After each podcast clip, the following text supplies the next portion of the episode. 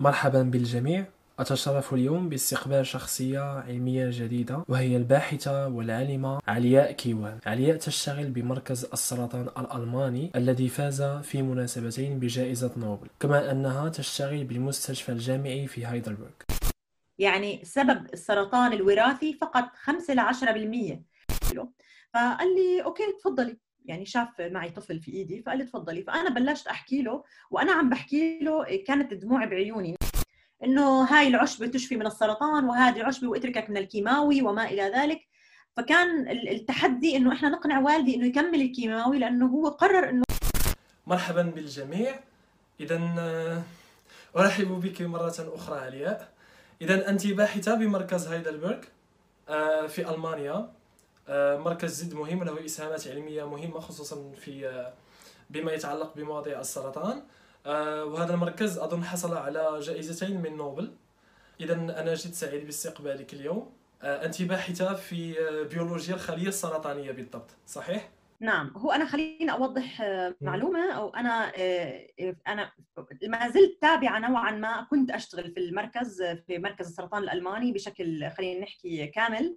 دوام كامل لكن الآن أنا الآن تابعه بشكل جزئي لأني انتقلت إلى مستشفى الجامعي لهايدلبرغ وهناك في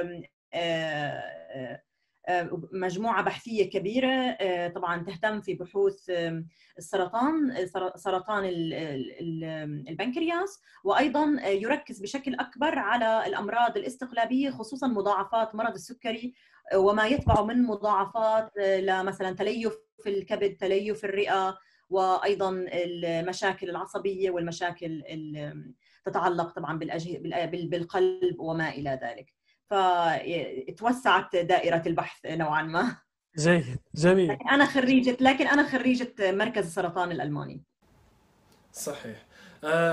إذا أنا شاهدت الكثير من اللقاءات وأيضا اطلعت على كثير من مقالاتك في على ال social media وأيضا في موقعك الخاص. ويعني لم أتردد لحظة أنني أريد أن استقبلك لكي استفيد منك. أنا يعني أخذت الكثير من المعلومات من تلك اللقاءات لكن الجمهور لا يعلم. لا يعلم قصتك الجميلة كيف انتقلت من الأردن إلى ألمانيا والمراحل التي مررت بها وأيضا التحديات خصوصا وأنك عندما أخذت الدكتوراه وحتى عندما كنت تحضرين لها كنت متزوجة وأم. إذا أريد أن أعرف هذه المرحلة من كيف مرت الطفولة الدراسة المرحلة الجامعية؟ إلى العالم اليوم.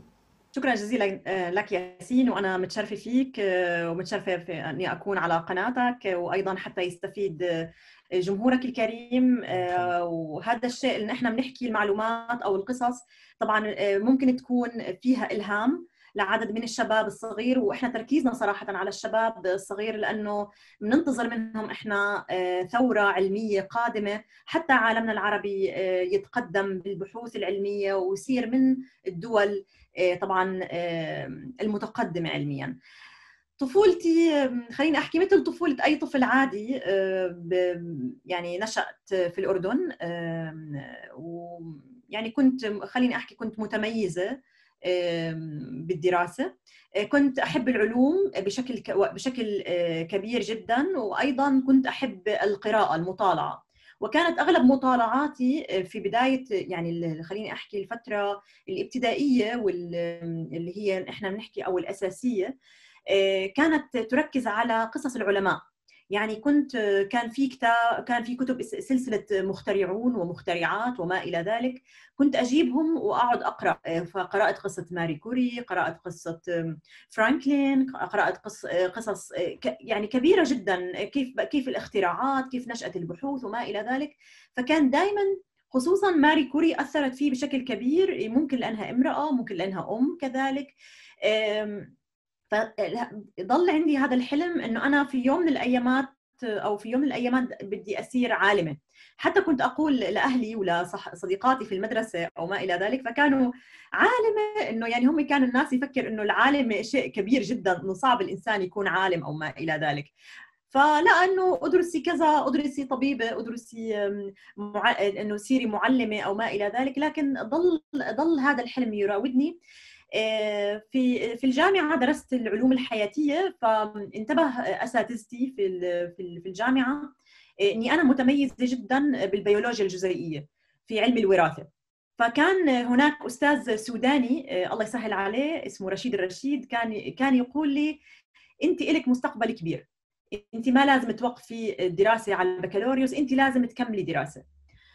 طبعا بعد ما أنهيت الدراسة الجامعية آه، وركزت يعني بشكل كبير على المواد العلمية اللي لها علاقة بالجينات ولها علاقة أيضا في التحاليل الطبية آه، كان المفروض إني أعمل ماجستير آه، في نفس الجامعة. لكن بسبب إنه أنا كان عندي أخوات يعني عددهم كتار وراي كلهم والدراسة مكلفة كانت عندنا بالأردن فوالدي حكى لي إنه الآن اشتغلي ولاحقا إنه ممكن تكملي دراسة لأنه ممكن إذا أنت بديتي ماجستير آه، إخواتك اللي أصغر ما رح يقدروا يكملوا دراسة لأنه التكاليف جدا عالية.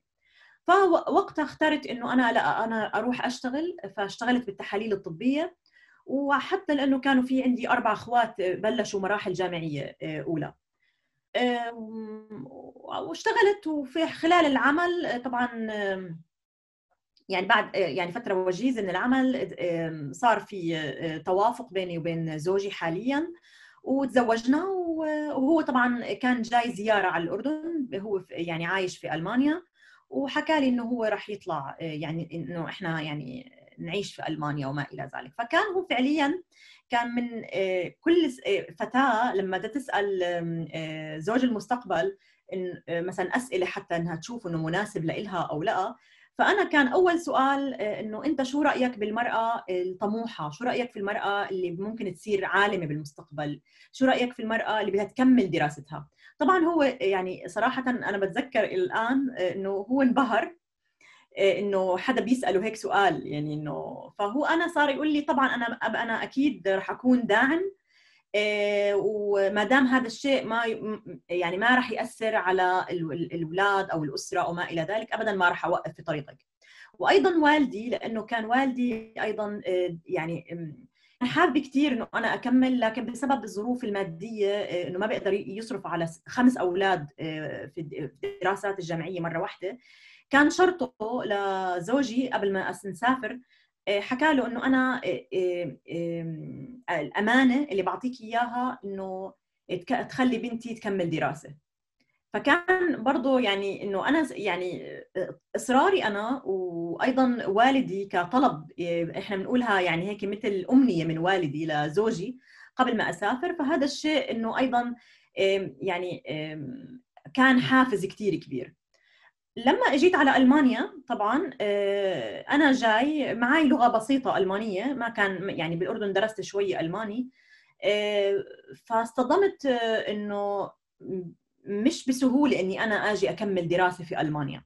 يعني البداية البدايه البداية كانت على طول أنا جهزت شهاداتي وأنا راح أكمل دراسة. لكن وقتها كان في نظام دراسة في ألمانيا يختلف عن النظام الحالي. كان في ألمانيا نظام يدعى دبلومه وبعدين بعد الدبلومه اللي هي الدبلومه عبارة عن البكالوريوس والماجستير مع بعض وكان فقط باللغة الألمانية. بعدين الشخص بعد الدبلومه آه، بيكمل دكتوراه. يعني مثلا مثلا أنا جوزي معاه دبلومه بالهندسة. فهو النظام النظام الدراسي القديم. فلما قدمت شهاداتي آه، على الجامعة كانت جامعة فرايبورغ في هذاك الوقت آه، حكوا معي وقالوا لي إنه ممكن تعادلي دراستك لكن تحتاج دراسة يعني حتى اعادل وآخذ الدبلومة أحتاج قرابه ثلاث سنوات ونصف. وباللغة الألمانية ولازم أعمل اللي خلينا نحكي مثل مثل بحث أيضا باللغة الألمانية. فكان لسه لغه الألمانية ما بتسمح إني أنا أخوض بحث علمي ودراسة علمية أنا كنت متوقعة إني أدرس بالإنجليزي مثل ما مثلا في الأردن. فوقتها يعني يعني انهارت يعني آه، صراحة وهيك إنه حسيت إنه الحلم اللي أنا بستنى فيه وما صدقت الجامعة بعد سنة يعني آه، الألمان شوي بطيئين بالأوراق. آه، إنه بعدين إنه لازم لسه كمان أدرس ثلاث سنوات وبعد ثلاث سنوات وما إلى ذلك والله أعلم رح تمشي أموري. فذاكر كان ابني كان ابني كرم صغير كنت حاملته بإيدي. فأنا حكيت لزوجي أنا بدي أروح أشوف بروفيسور أي بروفيسور في كلية البيولوجي هون بفرايبورغ. فصار يقول لي زوجي كيف بدك تروحي؟ لازم تكون عندك موعد وما بصير تدقي الباب وتفوتي. فأنا حكيت له لا يعني أنا الآن بدي أسأل سؤال. بتخيل ما راح يمنعوني إني أنا أسأل سؤال. فعلا هو يعني يعني حكى لي انت حرة لا حول ولا يعني. ف رحت ودخلت كلية البيولوجي وما بعرف يعني أنا ما بعرفش حدا هناك. فلقيت مكتوب على الباب بروفيسور يعني أي اسم. دقيت فبقول له ممكن أسأل عندي سؤال ممكن أسأل في الإنجليزي يعني بحكي له.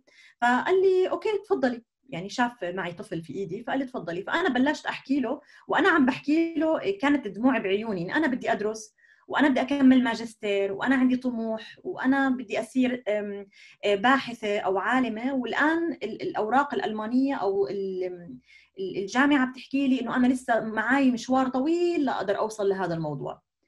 فهو البروفيسور هيك أعطاني حتى كاسة مي وقال لي اسمعي. الآن إحنا الوقت الآن الحكومة الألمانية عم تدرس إنه يغيروا نظام التدريس. يعني حكى لي بالسنوات القادمة راح يصير نظام بكالوريوس ماجستير ودكتوراه وراح يكون في ماجستير باللغة الإنجليزية. فإذا أنت بتصبري شوي حكى لي وبتتابعي الجامعات الكبيرة مثل جامعة هايدلبرغ وجامعة توبينجن وقتها ممكن إنك تحصلي على position آه، إذا أنت مصرة إنك تكملي. ما بتصدق إنه هذا ما بين كلام هذا البروفيسور لحديت قبولي آه، بجامعة هايدلبرغ هدول قرابة الخم... من ست من خمس لست سنوات. كنت يوميا كنت يوميا أفتح اللابتوب وأشوف جامعة هايدلبرغ وجامعة توبينجن وكمان جامعه كمان جامعة ألمانية أخرى. فضليتني أتابع يعني يوميا أشوف ال update تاع الجامعات. لحديت لما انتبهت إنه جامعة هايدلبرغ أعلنت عن ماجستير ال molecular bioscience يعني لما أعلنت جامعة هايدلبرغ عن ماجستير ال molecular bioscience حسيت إنه خلص هذه الآن فرصتي. كان عندي وقتها طفلين. كان عندي كرم آه، ثلاث سنوات ونصف وأحمد آه، عمره سنة يعني سنة تقريبا كان. ففعلا قدمت أوراقي آه، جهزت كل الأوراق وقدمت أوراقي وبعثت للجامعة الطلب كامل. طبعا مع خليني أحكي الضغوطات الاجتماعية لأنه أنت صار عندك مجتمع حواليك بتعرف صحيح. عرب مثلك أو ما إلى ذلك. فكلهم كانوا إنه يعني للأسف غير داعمين. كانوا يقولوا لي بدك تتركي الأولاد وين بدك تتركي الأولاد وتروحي تدرسي؟ يعني يعني كيف إنه انت يعني معقول بس انت أنانية عم بتفكري بطموحك والأولاد؟ شو بده يصير في الأولاد؟ طب إنه يعني حكي فاضي يعني ليش بدك تروحي؟ وبعدين جامعة هايدلبرغ اللي الالمان ما بيطلع لهم فيها بده يطلع لها بده انت يطلع لك فيها position فكل هذا الكلام ما وقفني فعلا استنيت. وطبعا لما إجاني إيميل إنه أنا مطلوبه لل interview للمقابلة فأنا جدا يعني ما بتتخيل كان مثل إنه كأني قبلت صراحة. آه. في ال interview لما رحت آه، كانوا في آه، يعني لجنة من ثلاث بروفيسورية وسألوني عن ال gap ست سنوات. قالوا لي انت ما بين ما تخرجتي من البكالوريوس إلى الآن في ست سنوات. فأنا حكيت لهم إنه okay في ست سنوات أنا ما اشتغلت وما كنت أدرس فيهم لكن أنا كنت up to date لكل التطور في ال molecular biology ومتابعة آه، طبعا بقرأ المقالات العلمية وأيضا مشتركة مع مجلة Nature فمجلة Nature كل أسبوع كانت تجيني على البيت وأشوف شو التطورات العلمية اللي صارت. ف يعني سألوني بعض الأسئلة الشخصية وما إلى ذلك وقالوا لي okay يعني بنشوف يعني هيك حكوا لي. فطبعا مع الأعداد الكبيرة المقدمة فكان أنا هيك شوي شفت الأعداد الكبيرة جايين يعملوا interview فصار عندي إحباط. كلهم شباب صغار يعني تعرف single وأنا هيك احس حالي شوي كبيرة إنه أم ومعها أولاد وجاي تقدم على الماجستير.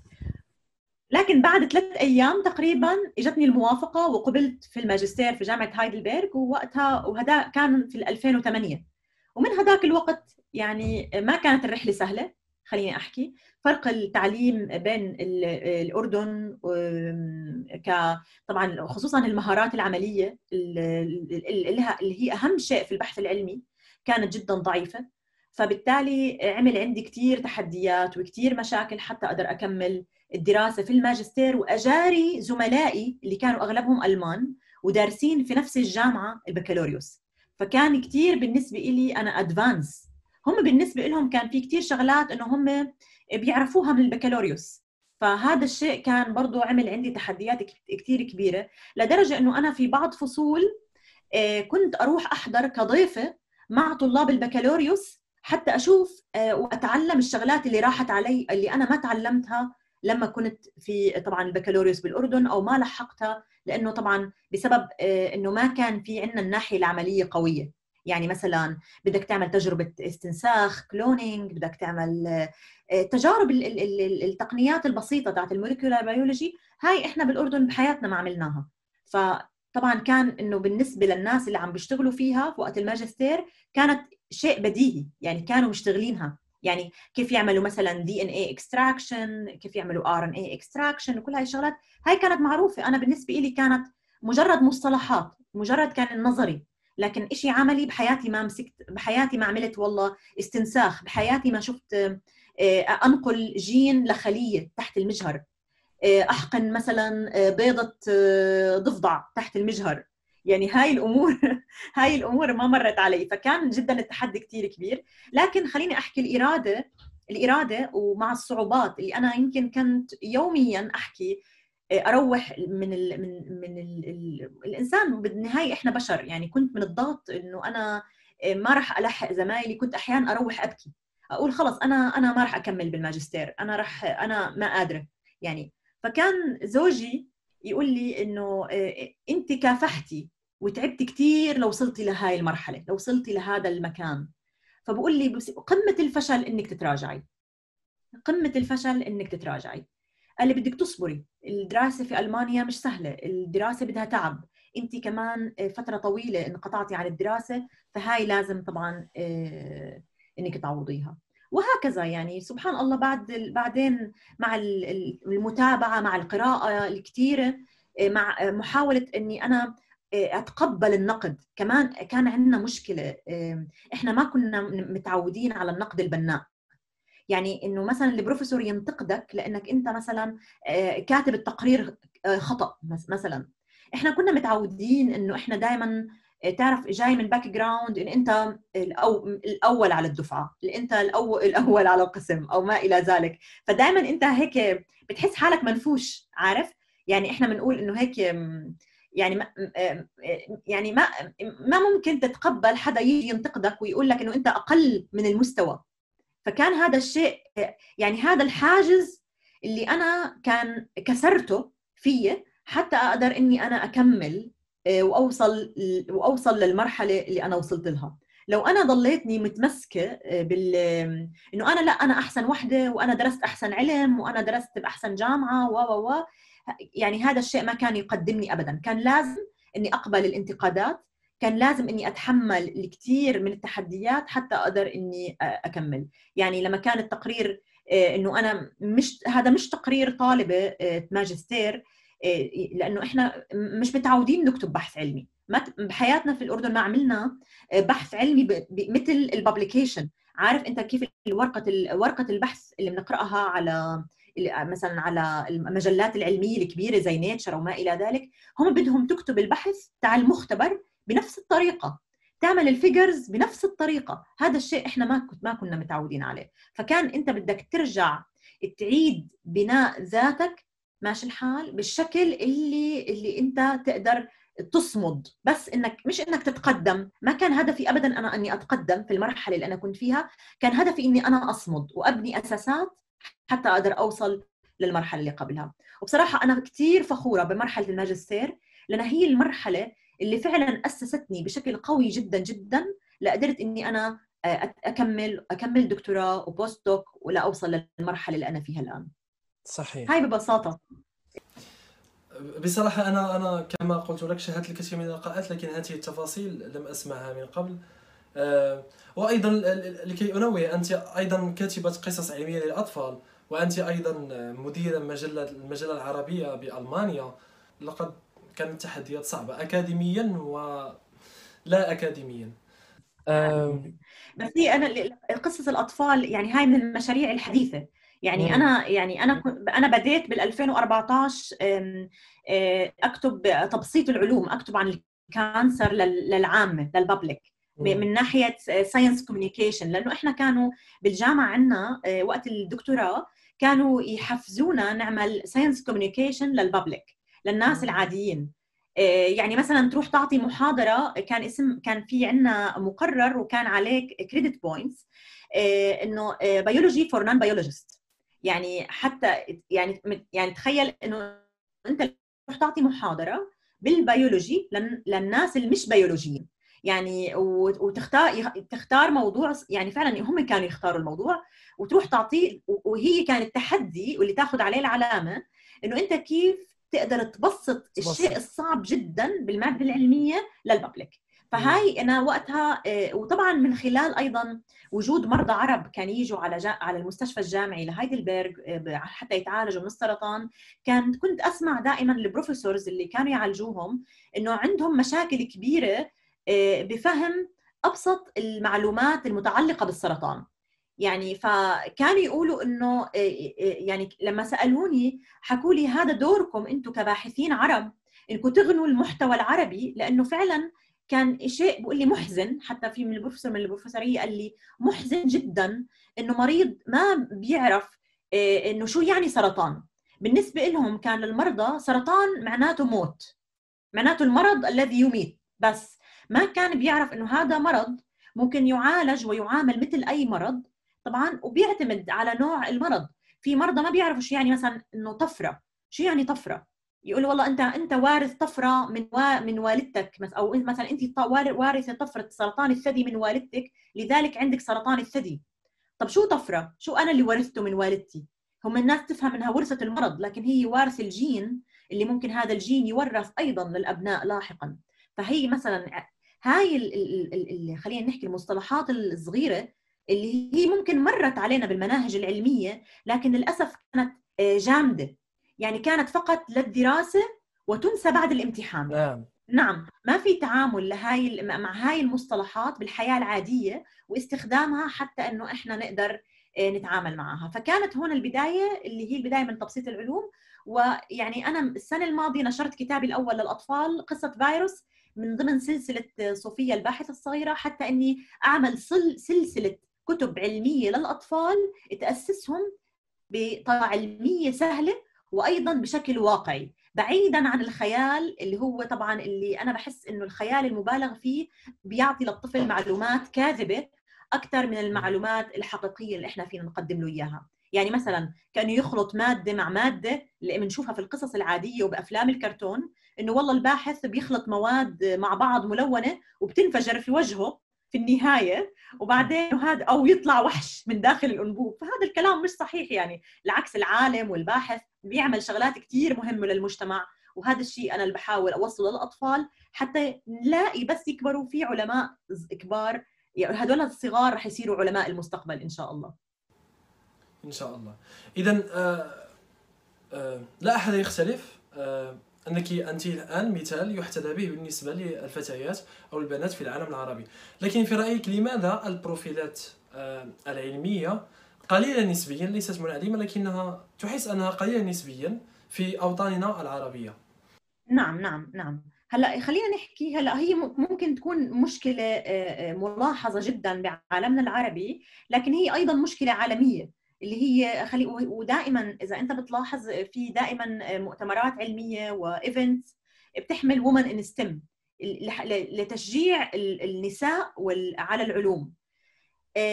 لأنه المرأة في عالمنا العربي خلي إذا أنا بدي أحكي عالمنا العربي عليها مسؤوليات كثير كبيرة. اولا إنه ممكن بعد الجامعة إنه هي تتوظف إنه ممكن بتكون في حاجة إنها آه، للوظيفة حتى إنها تأسس حياتها آه، وتعيش حياة كريمة. فبالتالي الطريق الأكاديمي أو طريق البحوث طريق صعب جدا آه، ومش محفز ماديا لأنه دائما بيعتمد على مثلا إنك تقدم على دعم مالي من مؤسسات علمية وما إلى ذلك يقدموا البحوث لك فبالتالي هم بحسوا إنه الطريق البحثي مش مستقر. يعني إنه مش راتب ثابت آه، مثل أي وظيفة ثابتة أخرى. شيء آخر خليني أحكي ما في تشجيع آه، للفتيات على البحث العلمي. آه، من ناحية إنه خصوصا تشجيع الأهل وتشجيع العائلة. يعني دائما التشجيع إنه تخلص دراسة يكون معها شهادة جامعية بعدين بدها تتزوج ويصير عندها أطفال.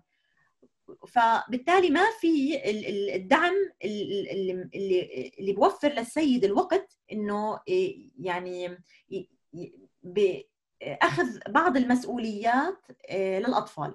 يعني مثلا البحث العلمي صراحة صعب. وأحيانا بيحتاج منا وقت للقراءة وقت للبحث. وبالمختبر ساعات طويلة أحيانا مش دائما أحيانا ساعات طويلة من العمل. ممكن نروح أحيانا بنهاية الأسبوع نشتغل إذا كانت في تجربة أحيانا ما في تجارب ما بنقدر نوقفها. فلازم نروح نشوف الخلايا أو نشوف الحيوانات اللي عم نعمل عليها التجارب خلال الأسبوع أو في خلال عطلة نهاية الأسبوع. فهنا بده يكون في شخص دعم آه، يقدر يتحمل مسؤولية الأطفال لأنك ما فينا نترك الأطفال لحالهم. فوجود الزوج الداعم هذا شيء ضروري جدا. فاحيانا في عالمنا العربي إنه ما في آه، ما تعود الزوج على هذا على إنه يدعم زوجته حتى توصل لمراحل آه، متقدمة من العلم. لأنه مثلا ممكن يفكر إنه هذا العمل راح يحجم مسؤولياتها أو راح تفقد السيطرة على تربية الأطفال وعلى أيضا إنه تهتم بالبيت وحتى تهتم بالزوج بشكل عام. ولكن بينسوا إنه ممكن يكون السيدة إذا كانت قادرة تحقق توازن وتقدر إنها توازن بين عملها خارج البيت وعملها داخل البيت بوجود الدعم الزوج ممكن أيضا إنهم الاثنين الزوجه تتقدم والزوج يتقدم. آه، شيء آخر آه، خليني أحكي إنه أيضا بيئة البحث العلمي المشجعة ممكن مش متوافرة بشكل كبير بعالمنا العربي. يعني هي كمان قلة البحث العلمي. يعني مثلا آه، أنا بسمع من باحثات بيبدوا يشتغلوا بمرحلة الماجستير للأسف بدون رواتب. يعني فبالتالي هي بتشتغل مثلا لمدة سنة أو سنتين عند باحث معين. هذا الباحث بيستفيد منها من جهدها بأنه هو بيترقى في السلم الوظيفي آه، وبيوصل مثلا بيكون مثلا أستاذ مساعد بعدين بصير بروفيسور وما إلى ذلك وهي لساتها بنفس المكانه لا هي إنها قادرة إنها تحصل راتب مادي يأهلها أو يساعدها إنها تكمل دراسات عليا.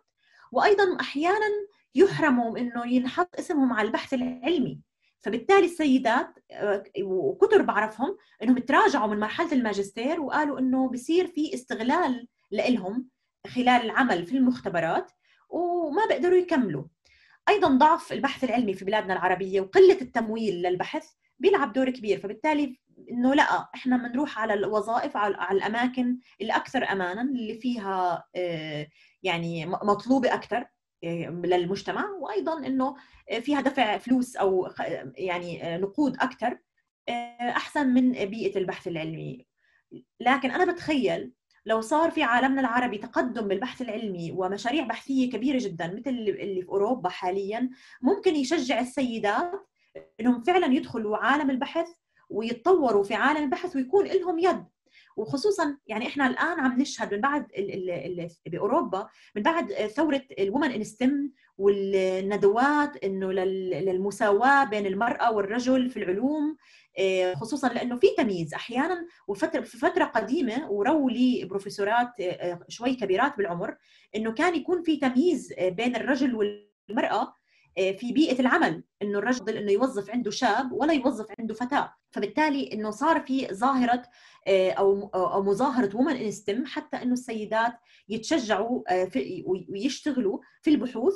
وإحنا يمكن اللي صار حاليا في جائزة نوبل إنه سيدات فازوا هاي السنة بكثرة في جائزة نوبل. أعطى أيضا حافز للسيدات وهم نفسهم هؤلاء العالم العلماء هم ثلاث عالمات تقريبا يعني الحافز الكبير لهم كان للجيل الجديد إنه هم يعني بكل كلماتهم لما تم تهنئتهم في جائزة نوبل كانوا يركزوا إنه إحنا بدنا عالمات إحنا بدنا نشجع الفتيات في العمر الصغير حتى يصيروا عالمات بالمستقبل. وهذا شيء جدا محفز. الدعم مطلوب آه، من الأسرة آه، من آه، من الزوج من المجتمع. وأيضا من المؤسسات العلمية الكبيرة إنها توفر الدعم للمرأة، يعني المرأة لما يصير مثلا تكون في مرحلة حمل أو ولادة يتم أيضا إنه إنه توفير ما تحتاجه مش يتم طردها من العمل لأنه صحيح. هي صار عندها حمل وراح يصير عندها أطفال. وهذا اللي بصير حاليا إنه السيدة تهدد بالطرد إنه السيدة إذا كان عندها بيبي يتم توفير حضانات. لهؤلاء الأطفال في داخل المؤسسات العلمية حتى السيدة تقدر إنها تطمن على ابنها وتقدر إنها تكون أيضا متواجدة مع ابنها وهذا بزيد وهذا بزيد الإنتاجية عند السيدة. يعني أنا مثلا على سبيل المثال أنا ابدا ما كانت عندي مشكلة لما اجت إجت بنتي بنتي رقم ثلاثة طبعا أنا كنت في نهاية الماجستير لما إجت بنتي. فلما صار عمرها تقريبا تسع شهور عشر شهور كان في إلها مكان في الحضانة في حضانة الجامعة. بالتالي أنا بنتي دخلت الحضانة وأنا قدرت إني أكمل رسالة الماجستير وتخرجت من الماجستير مع ثلاث أطفال. فالوجود أيضا وكان في نفس لأولادي أيضا كان في نفس الجامعة في روضة. وهاي الروضة للعاملين في الجامعة من طبعا من ساعة مبكرة لحتى مثلا الساعة السادسة مساء. آه، طبعا الوقت مفتوح. يعني أنا مثلا لو كنت أخلص على الساعة 3 أو 4 كنت أقدر آخذ الأولاد وأروح على البيت. التشجيع للسيدات للفتيات في العلوم آه، لازم يمر بمراحل ابتداء من المدرسة العائلة المؤسسات العلمية والمجتمع. أيضا إنه يشجع الفتيات آه، والسيدات على العلوم. حسنا. أنت الآن باحثة وعليمه كما ذكرتي في عده مواضيع لكن أريد أن أن أشير وأن أسلط الضوء على موضوع السرطان. آه، خصوصا في مسببات السرطان لأن هناك أفكار شائعة أن مثلا العامل آه، الأكبر المسبب للسرطان آه، هو العامل الوراثي. هل صحيح أن العامل الوراثي هو نعم الوراثة هل هي فعلا المسبب الأول؟ أم أنه يعني lifestyle يعني آه، آه، كيف تنام كيف تغذيتك آه، الرياضة ما هو المسبب الأكبر؟ لو إحنا لو إحنا طلعنا على مسببات السرطان 100% ماشي الحال رح تلاقي الوراثة ماخذة من 5 ل 10% يعني سبب السرطان الوراثي فقط 5 ل 10% فبالتالي الأسباب الوراثية قليلة جدا. بالمقابل الأسباب اللي لها علاقة بال lifestyle هي الأكبر لأنه مثلا التدخين آه، آه، آه، يعني بياخذ تقريبا 32% وهذا كمية وهذا عدد يعني خليني أحكي نسبة كبيرة جدا وأيضا صارت تقابلها التغذية أيضا 32% التغذية السيئة. فالأكبر عاملين للسرطان للأسف هو التدخين والتغذية السيئة أيضا مع وجود عوامل أخرى مرافقة مثل ما حكينا الوراثة 5 ل 10% أيضا التعرض للكيماويات أيضا 10% اللي خلينا نحكي الحروب وما إلى ذلك والضغوط النفسية أيضا من 5 ل 6% وما إلى ذلك. لكن الأسباب الرئيسية اللي هي السبب الرئيسي مثل التدخين مش بيقولوا التدخين سبب سبب رئيسي في سرطان الرئة. يعني معظم سرطانات الرئة 89% من سرطان الرئة سببها التدخين. فالسبب الرئيسي أو خلينا نحكي إحنا ال lifestyle والوراثة من 5 ل 10% طبعا الوراثة لازم الشخص يعني ينتبه في العائلة إذا كان في آه، مثلا سرطان ثدي آه، سرطان بنكرياس سرطان غدة درقية سرطان بروستات آه، سرطان فوق الغدة الكظرية وما إلى ذلك. فبالتالي هاي الأنواع النادرة من السرطان بغالب الأحيان بتكون عوامل وراثية طبعا ورثت من الأب والأم آه، أو من الاعمام أو الجدة أو ما إلى ذلك. فالإنسان لازم ينتبه ولازم طبعا إنه آه، لما يكون في العائلة في سرطان آه، لازم دائما يعمل الفحوصات المبكرة لأنه في حال تم تشخيص السرطان بشكل مبكر بتكون نسب الشفاء جدا عالية. بالنسبة لل lifestyle يعني هلأ لما نحكي إحنا تغذية سيئة لا نعني آه، آه، بالتغذية السيئة اللي هي خلينا نحكي قلة الغذاء أو المجاعة أو ما إلى ذلك. لا التغذية السيئة اللي هي التغذية غير المنتظمة اللي طبعا في آه، مثلا عناصر تطغى على عناصر بالتالي تؤدي مثلا مثلا تناول الدهون بشكل كبير جدا. هذا يؤدي مثلا إلى البدانة والبدانة مرتبطة بالعديد من الأمراض قبل السرطان. البدانة وزيادة الوزن مرتبطة بالأمراض السكري مرتبطة بأمراض القلب والشرايين مرتبطة أيضا بالسرطان ومثلا مثل سرطان الثدي وأيضا سرطان خلينا نحكي أو سرطانات الجهاز الهضمي بشكل عام. فالتغذيه يجب أن تكون متوازنة. وأيضا إنه الإنسان أيضا يحاول يركز على المواد على الأغذية الطبيعية ويقلل من المواد المصنعة. لكن ممكن الغذاء لحاله ما يكون هو السبب الرئيسي. ما إحنا بنحكي ممكن تكون عوامل متراكمة مع بعضها. ممكن الشخص مدخن وأيضا تغذيته سيئة.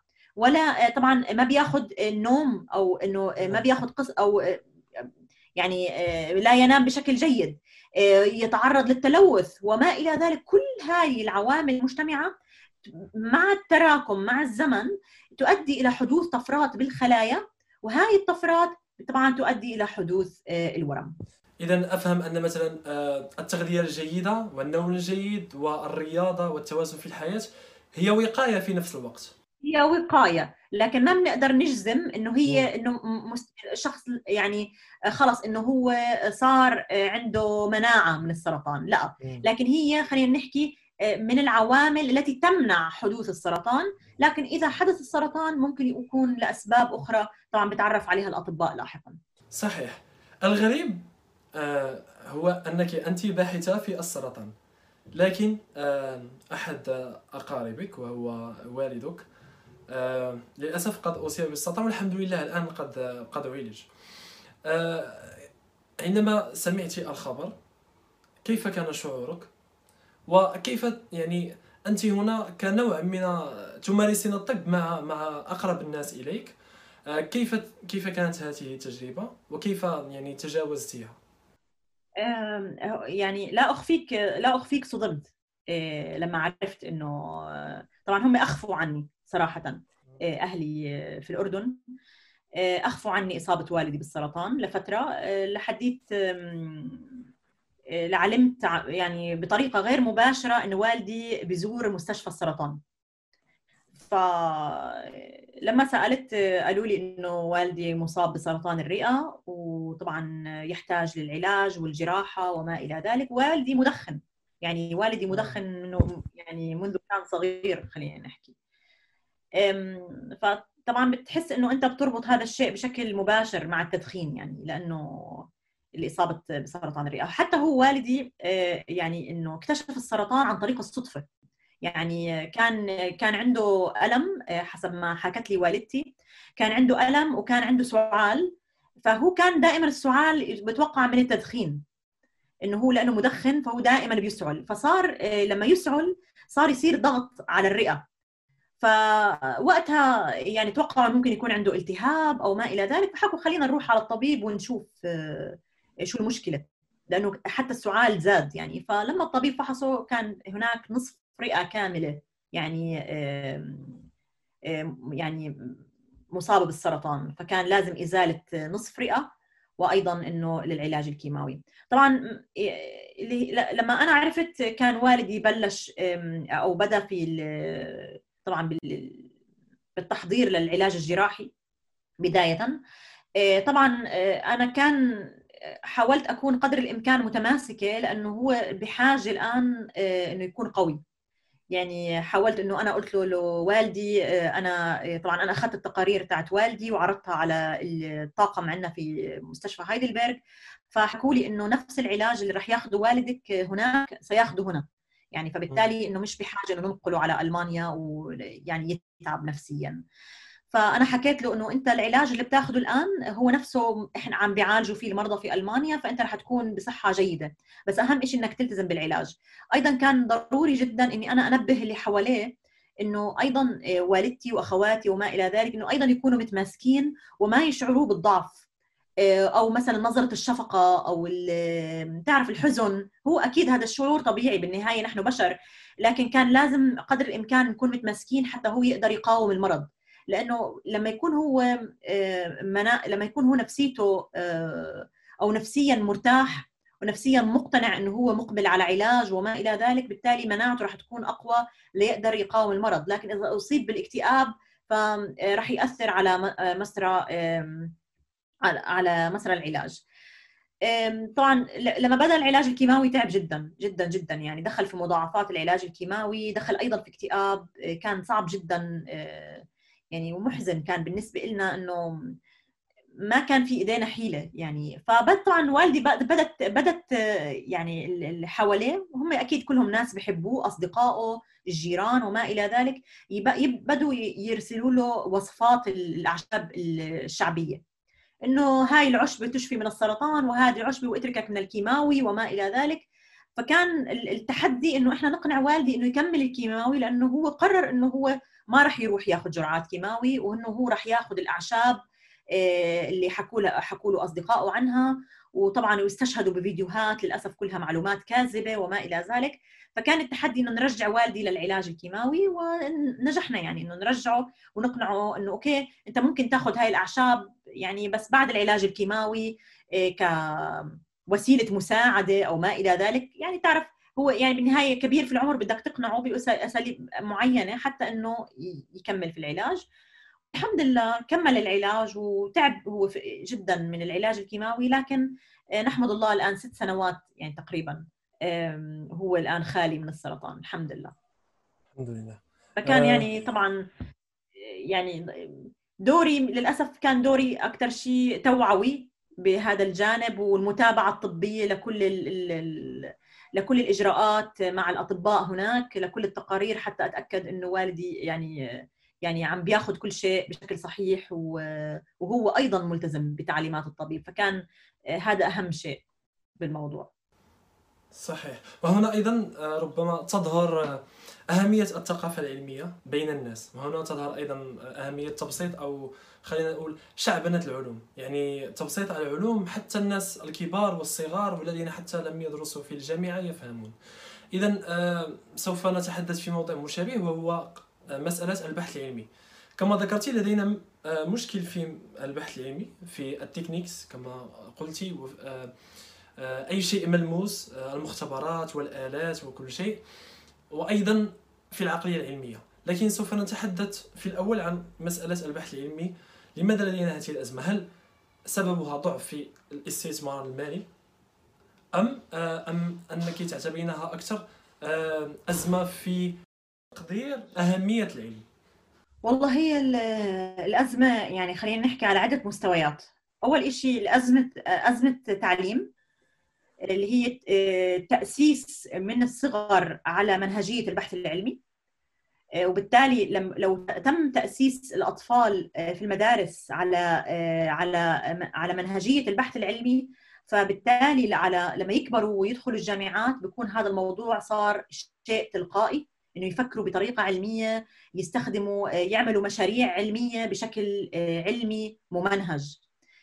آه، الأزمة اللي تترتب عليها اللي هي طبعا عدم اهتمام الحكومات بأهمية البحث العلمي وضرورة البحث العلمي بالتقدم الصناعي للبلد.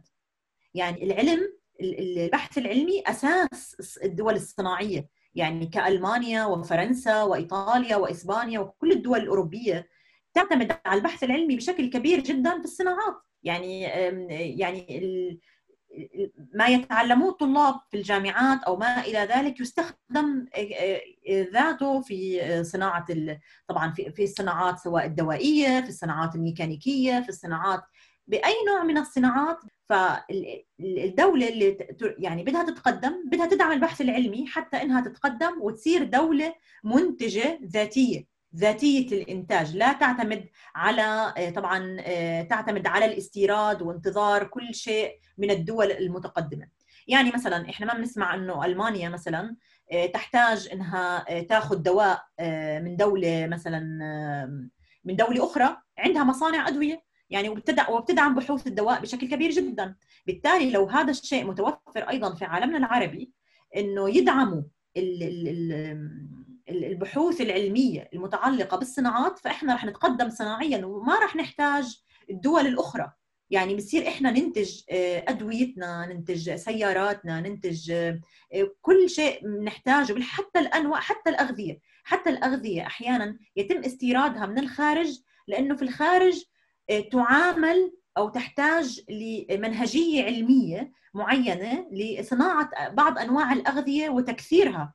يعني مثلا يعني في آه، دول بتتعامل آه، مثلا إنه بالتهجين الجيني لبعض المزروعات حتى تقدر هاي المزروعات تكفي عدد كبير من سكان العالم كالأرز والقمح وما إلى ذلك. هاي التقنيات صعب مش موجودة عندنا. يعني يعني في مجموعات بحثية تعمل على حبوب القمح تحسين حبوب القمح.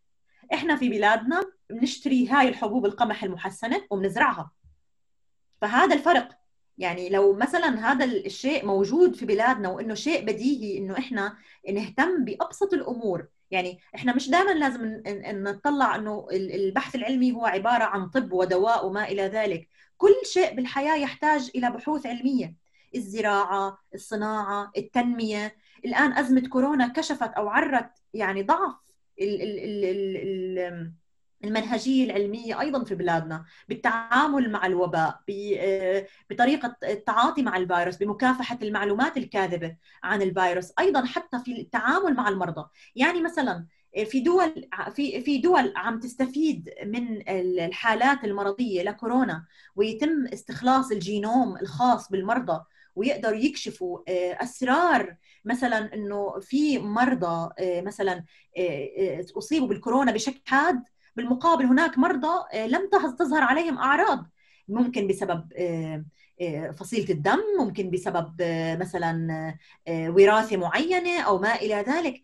بعالمنا العربي ما في إلى الآن أو يمكن دول دولة أو دولتين أنا قبل ما يعني حسب ما بعرف إنه يتم أخذ الجينوم من الحالات المرضية وتحليلها. يعني هاي لحالها ثروة. يعني ما في عندنا database حتى يرجعوا لإلها. ونقدر نعرف مثلا ليش مثلا بعالمنا العربي آه، إنه حالات فيروس كورونا الأعراض الأعراض طفيفة. يعني هاي لحالها عم تعمل عم تعطي معلومات كثير كبيرة وبتتقدم للعالم بشكل مهم. يعني فهذا الشيء مش موجود أيضا. وأيضا نحكي بسبب تكاليفه العالية. أيضا القطاع الخاص في عالمنا العربي لا يدعم القطاعات الحكومية آه، في البحوث. يعني القطاعات الحكومية مثل الجامعات تحتاج دائما إلى آه، إلى تمويل إلى دعم مالي لعمل البحوث لأن البحوث مكلفة جدا. يعني أنت متخيل أحيانا إحنا تجربة واحدة تجربة واحدة خلال ساعتين ساعتين ثلاثة بتكلفنا تقريبا 10000 يورو. ف فطبعا فيعني أحيانا مثلا في عالمنا العربي من اين من وين بدهم يجيبوا؟ يعني في بحوث عندنا ال project بيكون تمويله مليار تمويله مليون تمويله مثلا 2 مليون. فهاي النقود اللي جاء التمويل لهذا البحث طبعا بتحفز العلماء إنهم يصير عندهم إنتاجية ويصير عندهم أفكار بحثية أكثر وينتجوا وينتجوا معلومات علمية وبتطلع في بحوث ويستفاد من هذه البحوث سواء كان يستفاد منها طبيا يستفاد منها دو... مثلا بالصناعات الدوائية بالصناعات التجميلية بالصناعات الميكانيكية بالصناعات الزراعية والغذائية وما إلى ذلك. يعني هذا الدعم المالي للأسف بعالمنا العربي طفيف جدا. وأنا إلى الآن ما بعرف ليش ما بصير في دعم مالي. الشركات الخاصة اللي أصحاب اللي خلينا نحكي رؤوس الأموال الكبيرة لماذا لا يتوجهوا لدعم البحوث العلمية. بالتالي هم بقللوا إنه الم... ال... ال... من نسبة العلماء المهاجرين اللي بيهاجروا لدول الغرب وما بيرجعوا. بالتالي العالم لما يهاجر لدول الغرب أو لأمريكا أو أستراليا أو كندا أو ما إلى ذلك هناك يجد الدعم ويجد طبعا آه، بيقدر يعني ينشر أبحاث في مجلات علمية كبيرة وما إلى ذلك. بالتالي هو إذا ممكن رجوعه إلى بلده ما يتقدم. آه، طبعا آه، خلينا نحكي خطوات أكبر في في البحث العلمي. فبالتالي هو يفضل إنه يبقى في أوروبا أو يبقى في أمريكا وكندا. هاي خلينا نحكي مستوى الأزمة اللي هي تتعلق بالدعم المالي. صحيح. حتى ربما في في تخصص علم النفس. هناك تخصص اسمه علم النفس العصبي. تحتاج في بعض الأحيان إلى أه عمل سكان على الرأس حتى تتعرف على بعض وظائف الدماغ. لا ي... على حد علمي يعني حتى في الجامعات لا يوجد أي سكان حتى الطلبة الذين يدرسون الدكتوراه. يعني تضطر أن تعتمد على آه، ورقة بحثية غربية. استعملوا فيها هذه التجربة تستدل بها في بحثك إلى ما هكذا. للأسف آه، هذا كما قلت يؤثر و الكثير حتى من الأصدقاء. يعني لديهم فكرة رئيسية أنهم يريدون الهجرة. حسنا. هذا أيضا يؤدي إلى موضوع آخر هو الذي سنختم به وهو قضية التفكير العلمي. لدينا أزمة على مستوى التفكير العلمي حتى التفكير خلينا نقول المنهجي النقدي. يعني انني اقرا الاشياء بعين ناقدة. حتى إنه قد قد يعني قد تتعرض لهجوم أو لإهانة في بعض الحالات. إذا كتبت مقالا تبسيطيا عن نظرية التطور وحتى مؤخرا بسبب كورونا حتى اللقاحات أصبحت يعني رمزا للمؤامرة. آه لماذا في نظرك لدينا هذه الأزمة على مستوى التفكير خصوصا بين الأفراد والناس البسيطة؟ آه آه التفكير الذي يعتمد على الدراسات والتجارب. لا على مثلا رفض نظرية كنظرية التطور بسبب إيديولوجيات معينة. نرجع نرجع مرة ثانية بنحكي اللي هي طبعا بسبب التأسيس. صح. لم نتأسس لم نتأسس في في في المدرسة أو في خلال الدراسة التأسيسية على منهجية البحث العلمي. على إنه أنا كطفل وهذا اللي أنا عمالي بعتمده حاليا في سلسلة صوفيا الباحث الصغيرة. إني أنمي عند الطفل خلينا نحكي تقنية السؤال العلمي. انت لما تشوف ظاهرة معينة ماشي الحال أو تشوف موضوع معين أو تقرأ موضوع علمي معين من المفترض إنه يتكون عندك أسئلة علمية. هاي الأسئلة العلمية تحتاج إلى حل. تحتاج إنك تلاقي إجابات لها فهذا الموضوع إيه، إنه لما بدك إجابة للسؤال العلمي طبعا تحتاج إنك أنت تقوم بالبحث. هذا البحث إما يكون عن طريق طبعا قراءة الدراسات السابقة عن الموضوع حتى تقدر تلاقي الإجابات اللي أنت صارت علامات الاستفهام في رأسك وتقدر تلاقي حل لها أو إنك آه، تعمل تجارب معينة ماشي الحال؟ حتى تقدر تستنتج إجابات للأسئلة اللي هي وردت في ذهنك. الآن من خلال البحث سواء عن طريق القراءه أو عن طريق الاجابه أو عن طريق التجارب راح يكون يتكون عندنا نتائج وهي طبعا اللي حصلنا عليها. من بعد من حصلنا عليها إجابة للسؤال العلمي اللي تكون في رأسنا واللي كون فرضية. هاي الإجابة إحنا وقتها بنقدر نناقشها. يعني أنت مثلا حصلت على إجابة معينة إما عن طريق البحث أو عن طريق عمل تجربة معينة وهاي الإجابة أنت بتبدأ تناقشها مع ذاتك. هل أنت مقتنع هل هاي النتائج أجابت على الأسئلة اللي في رأسك؟ ام إنها كونت أسئلة جديدة؟ طبعا لم تؤدي إلى الإجابة طبعا اللي أنت تحتاج لها أو إنها كانت مخالفة للتوقعات لأن المفروض أنت تعمل توقعات تفترض افتراضات معينة بالتالي كانت مخالفة.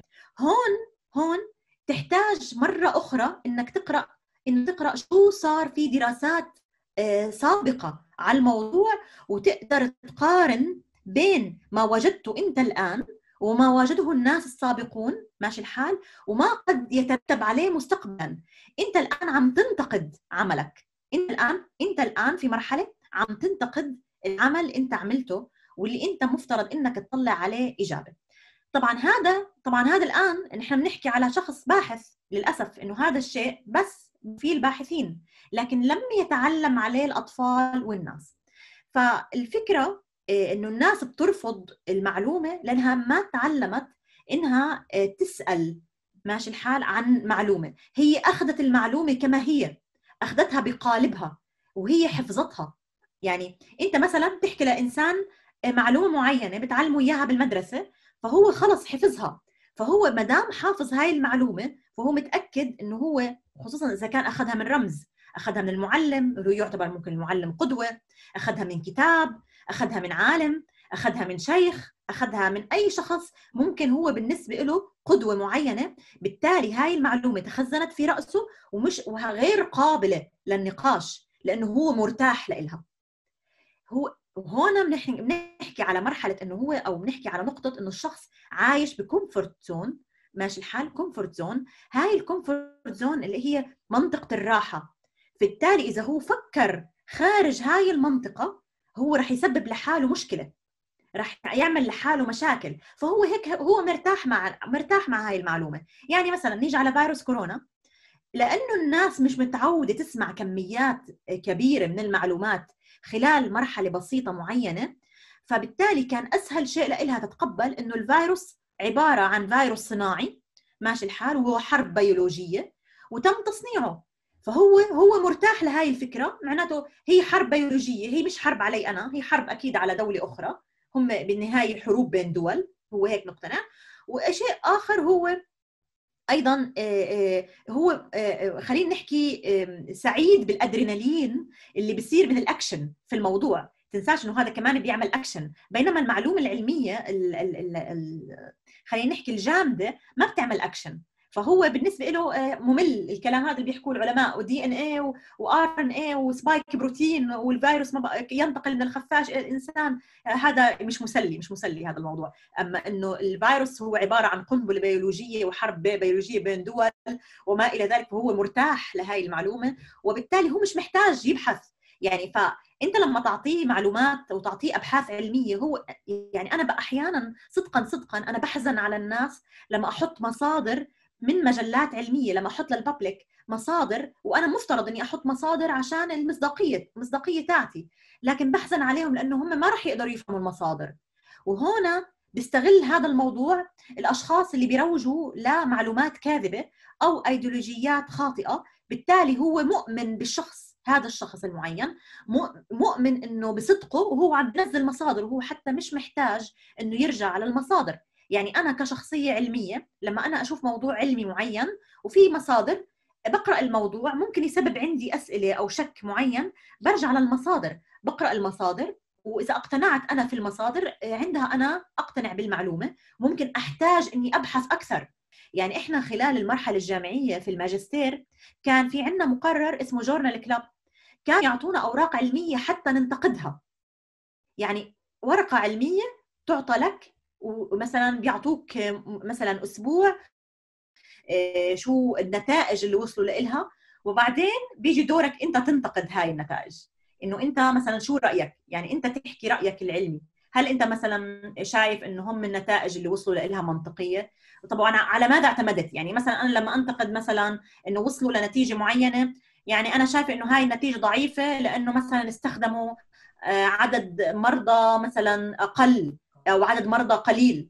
فبالتالي إنه هذا يعتمد مثلا على دراسة ممكن في دراسة أخرى آه، أجرت آه، نفس مثلا هاي الدراسة مثلا استخدموا 100 مريض. في هاي الدراسة استخدموا 10 مرضى فقط طبعا بكون بالنسبة لنا سهل إنه نعرف وين الضعف الورقة العلمية ونقدر ننتقدها هذا الشيء على فكرة واجهته في أول أزمة كورونا كانت في ورقة علمية لدواء الملاريا وهاي آه. الورقة العلمية شهرت انشهرت للعالم آه. الفرنسي آه. نعم يعني شهرت بشكل كبير جدا آه، وتم الترويج من خلالها لدواء الملاريا إنه هو علاج ل آه، فيروس كورونا. نعم كلوروكين. فلما قرأت الورقة العلمية أول ما انتبهت للورقة العلمية اللي هو طبعا اللي هو العينة العينة المرضى اللي تم استخدامها.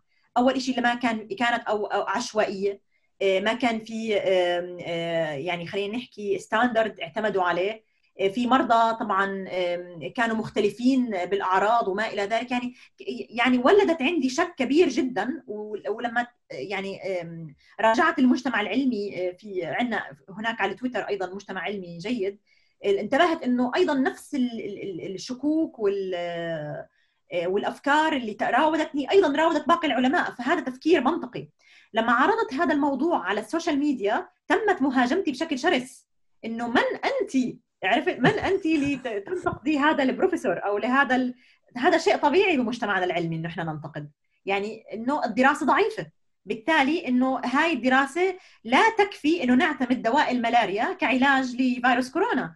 من المفترض أن تكون هناك العديد من الدراسات حتى إنه يتم التقرير ويتم الموافقة على استخدام دواء الملاريا كعلاج لكوفيد 19 صحيح. فيعني ما كان ال ال طبعا ال المجتمع اعتمدوا إنه خلص ما دام طلع من شخص آه، مثلا كهذا العالم الفرنسي وتم الكلام عنه في آه، طبعا من خلال سياسيين طلعوا حكوا عن الموضوع وأيضا طلعت شخصيات على ال social media روجت لنفس الموضوع فالناس إنه هؤلاء صادقين. فه... وبالتالي تم الإيمان بهم بدون إنهم يرجعوا للمصادر ويتم قراءه المصادر وحتى لو رجعوا لإلها. يعني أنا بحكي أحيانا حتى لو رجعوا لإلها مش سهل إنهم يصير عندهم تكوين تفكير نقدي لأنهم ما تعودوا على الموضوع. فبالتالي إنه لما يشوفوا شخص بينتقد أي فكرة علمية أو أي موضوع علمي يهاجم بسهولة لأنه ما بيتخيلوا إنه عادي. أنا أنا انتقدت أيضا حامل جائزة نوبل اللي قال أيضا إنه فيروس كورونا مصنع. ونزل يعني وحكيت منشور كامل إنه ليه؟ إنه هو كلامه خطأ وإنه الفيروس غير مصنع والأدلة العلمية تدل على كذا وكذا ومثلا التحليل الجيني كذا وكذا. وأيضا إنه كيف أنت بتنتقدي شخص حامل لجائزة نوبل؟ هذا الطبيعي. يعني هو مش إنسان مقدس هو يخطئ.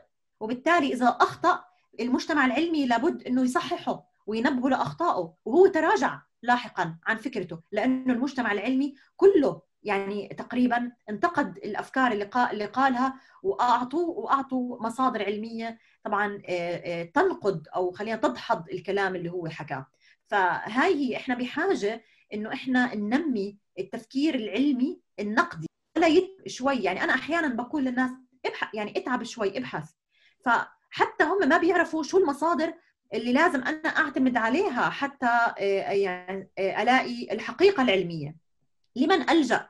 بيروحوا بيلجأوا لليوتيوب. اليوتيوب هو مش مصدر علمي. اليوتيوب في أشخاص okay بيحكوا مواد علمية مميزة أو ما إلى ذلك لكن هي عبارة عن آراء علمية أو عبارة عن نقل لمادة علمية معينة على اليوتيوب. بالتالي إحنا في مجلات علمية إحنا بنرجع لها هاي مرجعنا اللي هي المجلات العلمية. مثلا إذا بحتاج أي معلومة في الفيزياء في أي في علم النفس في أي مادة أخرى أرجع لأمهات الكتب أرجع للأبحاث.